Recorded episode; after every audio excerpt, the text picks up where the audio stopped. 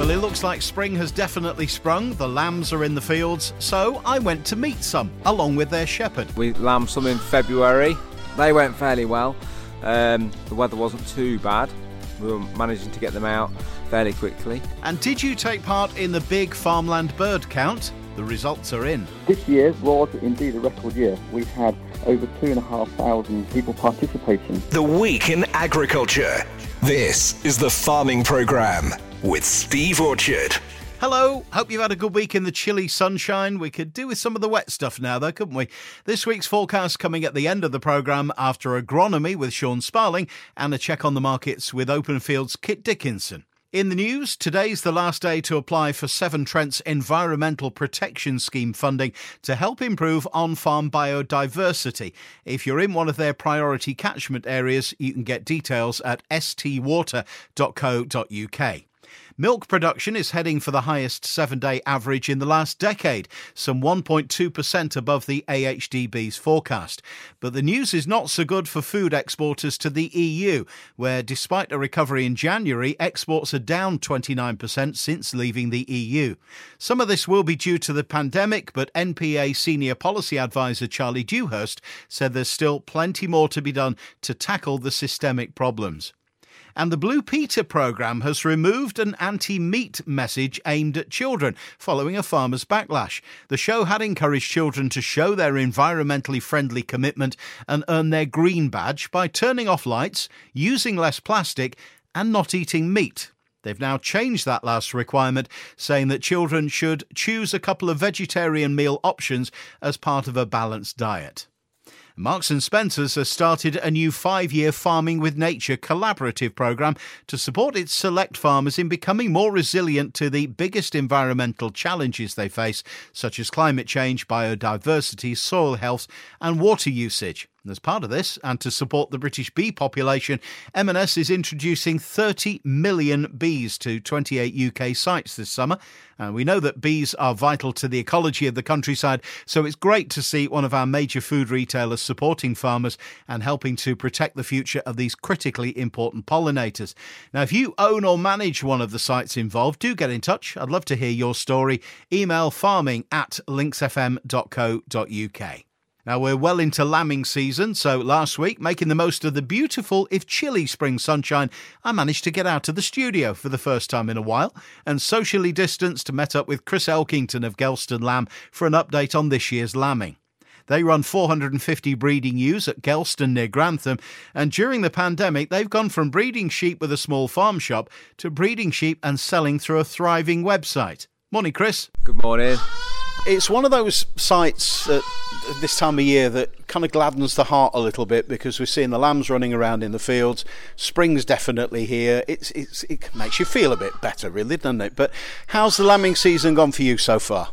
It's gone quite well. We lambed some in February. They went fairly well. The weather wasn't too bad. We were managing to get them out fairly quickly. Um, we're now on to our April lambing flock.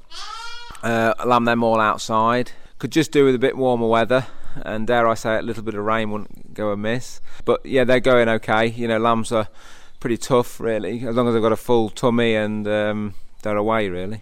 And at what point are we moving the lambs on? Our indoor lot will be around about the six weeks age now. We've just sort of mobbed them all up together, and they'll we'll start rotational grazing them. They'll go around sort of on three day moves until you know they get so they're weaned at about 12 to 14 weeks old. At what age are they off the farm? Well, we start drawing lambs from sort of probably three to four months of age, and then we we, we keep them all sort of year round. So we've probably got sort of some sheep that are um, well lambs that we're still using for butchery purposes that are over a year old. Why are these ones in the barn where we are?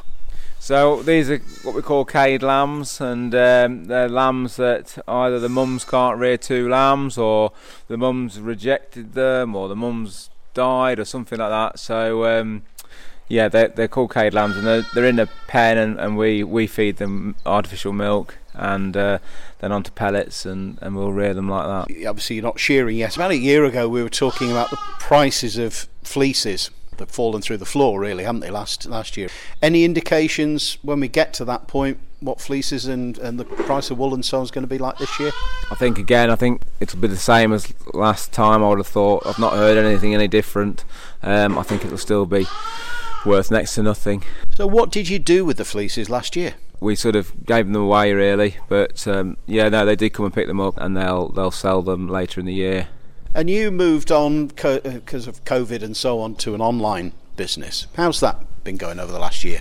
It's gone really, really well. We were sort of all catering at, at, at shows and things like that. Um, obviously, that all stopped uh, with COVID, so then we had to think on our feet. We just put the butchery on in the September before COVID on the farm, so thankfully we did that. Um, we thought, right, we better get selling it as fresh meat and doing a local delivery around, and um, it's gone from strength to strength. The uptake's been incredible, and, and people's support has been brilliant, and we've been flat out ever since. Really, with a with a weekly delivery around. Uh, you know, with sort of Grantham, Newark, Lincoln, we, we go all over really, and the support's been brilliant. Obviously, we're likely to see far fewer shows this year. Lincolnshire's gone, Newark's gone. Will you still be out and about if if the shows can go ahead later in the year? Yeah, we've got two booked in already, um, sort of later on in July. Uh, I think Heckington's going ahead, which is one of them, and then uh, uh, Rutland uh, are doing one as well. Yeah, we will be out doing them uh, if we can and fingers crossed it, it does happen later in the year. All right, Chris. Chris Elkinson from uh, Gelston Lamb, thanks for joining us on the programme again. Brilliant. Thanks, Steve. As Chris was saying, he's managed with his wife Louise to build a successful online business supplying lamb. And if you want to see their story, visit gelstonlamb.co.uk. Sean Sparling joins us now with some timely agronomy advice. Good morning. Lovely to see the lambs in the fields, eh, Sean? Yes, very good morning to you, Steve. I was a trainee shepherd when I left school, you know. I had three very, very happy years, very happy memories at KG Godson and Sons near Sleaford. I can well remember sheep having triplets in the paddock way down two, three hundred yards below the yard. You walked outside and it was so cold, the wind just slapped you across the face. And then you walked the new mum up the paddock that 300 yards or so in the freezing cold back up to the lambing sheds carrying three lambs in two hands with mum close behind only to get into the warm and see that ewe turn round and go all the way back down to the bottom where we just come from. Two or three trips it took to get them up to the yard sometimes, and uh, it happened nearly every time. Biceps like bowling balls when you've done that 15 times a day for 15 sheep, and it takes three attempts each time to get them up. In the end, we built a little sledge. We put the lambs in the sledge, pulled it up with a piece of rope, and the ewe stuck her nose in and, and followed it up. But she still went scooting off back a few times but it wasn't quite so tiring if you weren't carrying them. So very, very happy days with Michael Godson and the family 40 years ago now. It was all in black and white as well then, the world. Anyway, look, what a week. Minus five and below several times. Snow on Sunday night, but as yet, I've only taken 1.1 millimetres of rain in April, and it's as dry as it gets just before it comes wet. So those April showers are really starting to become overdue now. These seedbeds and soil out in the field are very, very dry. The frosts have absolutely hammered some of the oilseed rape crops over the last week or 10 days, and they've left other crops seemingly untouched. There's no rhyme or reason for it, really, but only time will tell just how bad it's got them, whether they look bad or not. The oilseed rape really hasn't moved much at all over the last seven days, but it does seem to be setting some pods as the petals start to fall where the flowers are dropping. The light leaf spot as well, that hasn't moved at all in the last seven days. So if that fungicide has still to go on, it'll be absolutely fine. And I think it's fair to say that anything other than drilling or top dressing with solid fertilizer will have had the potential this last seven days to scorch these crops really very, very badly last week. So liquid fertilizer in particular applied to a frosted crop or crops that's been blown and buffeted or is lush or crops that are just generally under stress from nutrient, nitrogen deficiency, etc., because of the dry, you know, they're going to remind anybody who's been out and done it just how good gramoxone was back in the day. Just pray that you haven't taken off leaf four, or more importantly, that you haven't taken off leaf three if you have gone out there and put liquid nitrogen fertilizer on. You know, we as agronomists try our hardest all through the season to keep crop, the green leaf area. We try and keep that green, and it's soul destroying and very frustrating in equal measures when we lose leaves to fertiliser scorch. And to be fair, in such frosty conditions as we've had this week, I've had minus five, minus five, minus three, minus four, minus three at home. Very windy, very dry days, very low humidity early week it was very dry. Warmer days as we mushed, pushed into midweek, a little bit damper, but with a 16 or 17 or even 18 degree ambient temperature range, you know, anything whether liquid nitrogen applied through dribble bars or nozzles will have scorched, as sure as eggs is eggs. Also, where T0s and T1s have gone on to crops in these conditions, it's debatable whether the crop will use those fungicides, those growth regulators, etc., efficiently and to the maximum. Soil temperatures have held up around six to six and a half at four inches or so, around sort of eight to ten centimetres, but it's fair to say that the weather has just been all over the place, as have soil temperatures. So staying out of emerging sugar beet with everything herbicidal will have been the best idea this week. Spraying any herbicides with their various contains surfactants, wetters, stickers, extenders, adjuvants, etc., onto cotyledon and emerging sugar beet in conditions with frost, and I mean proper minus three and below frost. It really was a bad idea if you've done that, and leaving those crops well alone until things calm down and warm up this coming week shouldn't have taken much working out. It's always frustrating for me and for growers alike, I think, watching skylarks and linnets and hares and rabbits munching away at these cotyledon crops of sugar beet um, and the beet in soil so cold and dry that they just won't grow away from that damage. But there's nothing we can do. We just have to regroup and reassess as things warm up, as it hopefully will over the coming seven to ten days. At least the dry, cold conditions and the dry, cold soils mean that the weeds are no real issue out there yet in the sugar beet fields, so there's no need to go rushing in. Polygonum weeds like it a bit warmer than it's been this last week, so no rush out there. So no pressure on B1. IDV either needing control. Grain aphids, rose grain aphid, bird cherry oat aphids, they perish in temperatures below minus five, minus six degrees. So, with the combined winter we've had and the weather that we've just had over the last 10 days or so,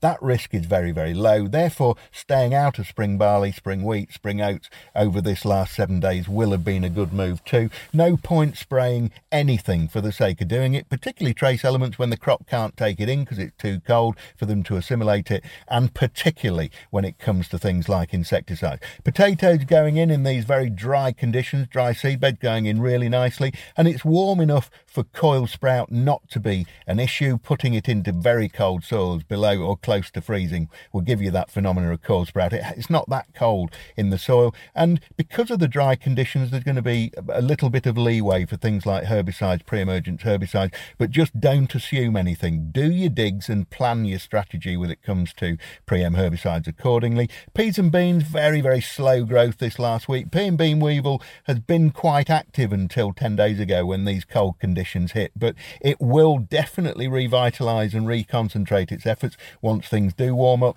So T1 looms um, on forward winter beets, winter wheats, winter barleys. Just because some of these crops look backward, by the way, it doesn't mean they are cut them open, get out there and cut them open and have a look. That ear is moving much faster than some of these fields suggest. And variety wise, you can certainly pick out the Extases because the frost has really hammered it. So a nothing week goes by. Looking at the forecast, it's going to be a much warmer week, but similarly dry.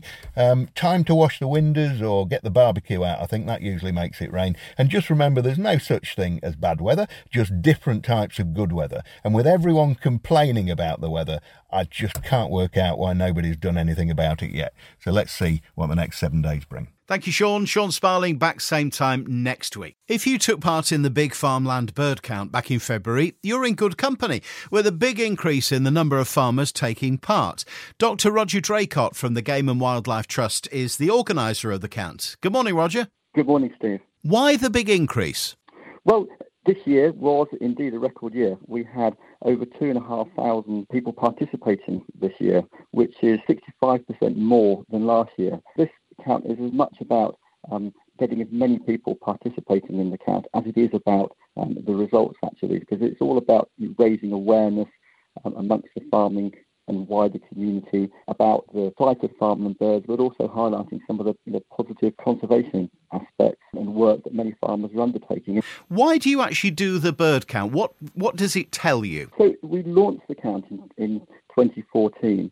And that was really to try and highlight and give a bit of encouragement to the many farmers who are doing some positive work to support farmland birds and wildlife on their farms. Because at that time in 2014, there was a lot of news stories about the plight of farmland birds and how poorly they were doing and how it was agriculture that was responsible for all these declines. And yes, agriculture has indeed played an important role in the fate of farmland birds over generations. But actually, in the last 15 to 20 years, a tremendous amount of habitat has been reinstated on farmland. And so we wanted to you know, highlight and give a bit of encouragement to the farmers that were doing good work and you know, try and encourage more to do so. If we go right back over the eight years, are we seeing a change uh, or trends in bird numbers? I think what we're seeing is a similar number of species each year. Some of the birds which are in most serious decline, certainly I think we're seeing a stabilisation in numbers. So a lot of the birds of conservation concern that depend on farmland, like grey partridges, yellow hammers, corn buntings, lapwings, these birds seem to be regularly seen on um, farms in Lincolnshire. And are these birds that are on your red list? They are. So a red listed bird is essentially a bird that's had a significant decline over the last 25 years or so. So those birds really they depend on farmland. You don't really see them in other types of habitats. So if we can help to support them on farmland, then we can uh, help to stem that decline. But also we will then start to see um, increases in a lot of the more you know, common birds as well that are often seen on farmland, like blackbirds, for example. And Lincolnshire's done rather well in all this, hasn't it? It has. So Lincolnshire was number two in the league table in terms of numbers of farmers that were participating. 53% more farmers doing the count this year in Lincolnshire compared with past years, which is, is great news. I think it's worth making the point that as we go forward and farmers will be paid for you know, delivering public goods in the future, it's really important they start to build up a record of the biodiversity that they've got on their farms to demonstrate to the wider public that the support that they're receiving is actually leading to uh, increases in biodiversity. Yeah, good point. Uh, Dr. Roger Draycott, Game and Wildlife Conservation Trust and organiser of the Big Farmland Bird Count. Many thanks for joining us this morning. Thank you, Steve. Let's talk now to Lincolnshire farmer Andrew Ward, who was one of the many who took part in the count. Andrew, what does the count entail? You go out for about an hour in the morning and morning's the best time and you just count what you can see in a given area. You don't drive around the whole farm because you'll be seeing some birds probably three or four times. And how long do you do that for? You're saying an hour in the morning over how many days or weeks or whatever? One. It's just one occasion. Yes, okay. one occasion. So how's your bird knowledge then? Well, that is a really crucial thing, and I am not good at identifying a chaffinch or at a distance. And so what I do, I get my neighbour, um, who is, is absolutely red hot on, on songbirds and wildlife, and he'll come out and spend the time with me and going around and point them out, and he helps me do it. Okay, now this is the eighth time that this big bird count has taken place. What kind of differences have you noticed? We're stood at the minute on a on an eight metre wildflower margin. This margin has been down since 2005. So we have seen a lot of birds and a lot of wildlife about for a number of years. But I will say that we are seeing an increase gradually. But if I was to look at the bird count now, we'll be seeing a huge difference. You're actually helping the bird population with what you do on the farm, aren't you? We are. We're, we're part of um, a stewardship scheme, the mid-tier stewardship scheme, of which we get paid just under £650 a hectare. We have winter bird food plots uh, dotted around, and we have these these wildflower margins, and we also supplementary feed and the bucket we're stood next to here has got six holes and perches on it that the songbirds will dip their heads in and quite happily feed all winter. So it, it's not a, a, cheap operation, but you get a lot of satisfaction from it. No, I was going to say this must come at a cost. I mean, just for the feed alone, roughly over the course of a year, what would that be costing you?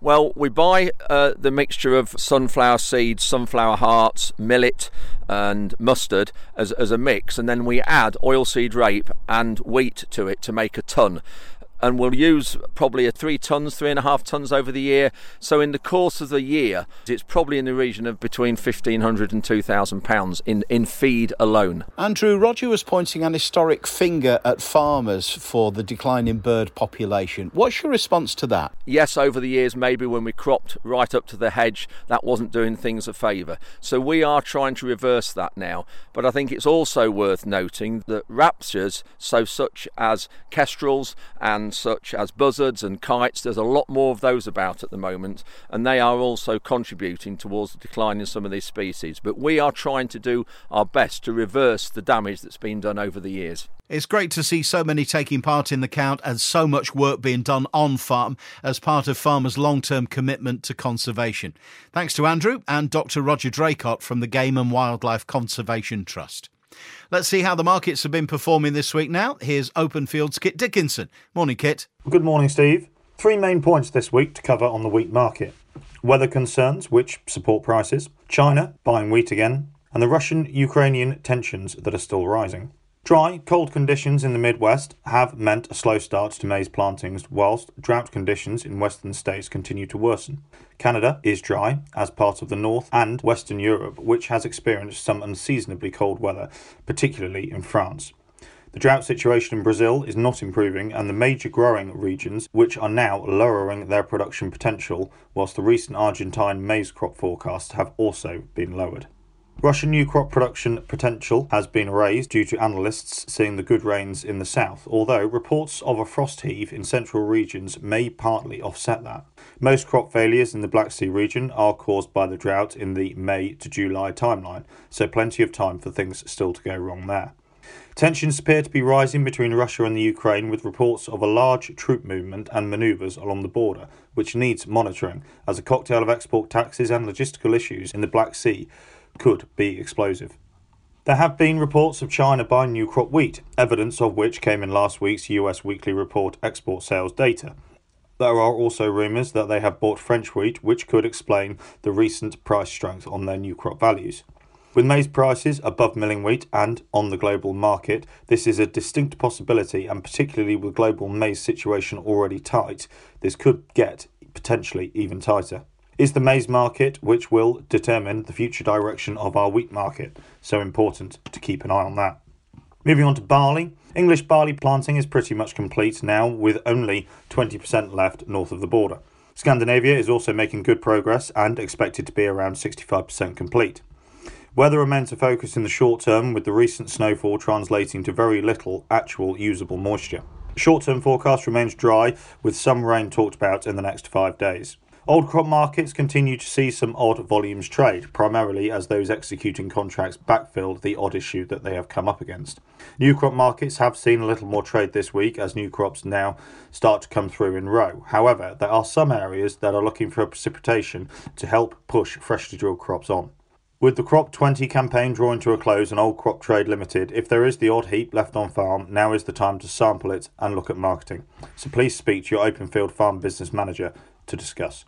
Oilseed rape looking slightly closer to home this week. The recent cold snap seen across much of Europe and the UK has prompted the French ministry to suggest a possible 50 to 60,000 hectare of crop which may have been lost, in addition to the reduction numbers that were released last week, which is severe enough to prompt the French government to talk to aids that have affected other commodities. Domestic values have also seen two major crushers step back in the market, suggesting that they have cover in place. However, we will have to see what the requirements are from the smaller crushes and feed homes, as before limited physical availability has maintained cash markets.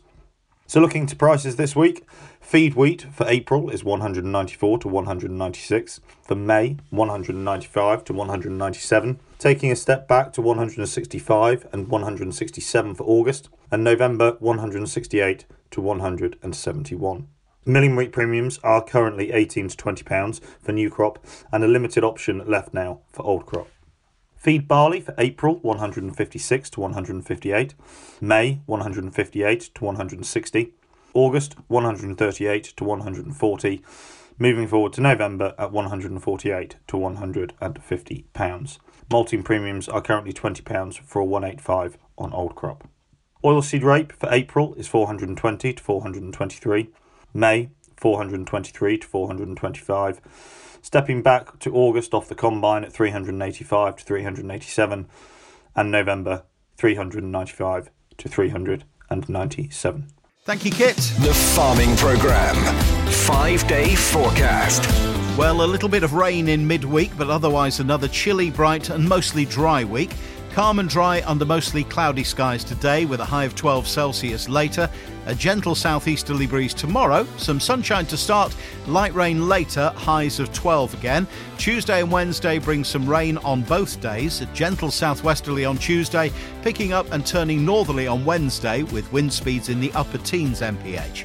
Cold overnight Wednesday and Thursday with lows down to freezing point again. Mostly dry and bright with light winds for the end of the week, daytime highs staying around 10 or 11 degrees. Well, that's it for this week. I'm Steve Orchard, and if you're thinking of taking part in Open Farm Sunday, we'll speak to the organisers on the farming programme next Sunday.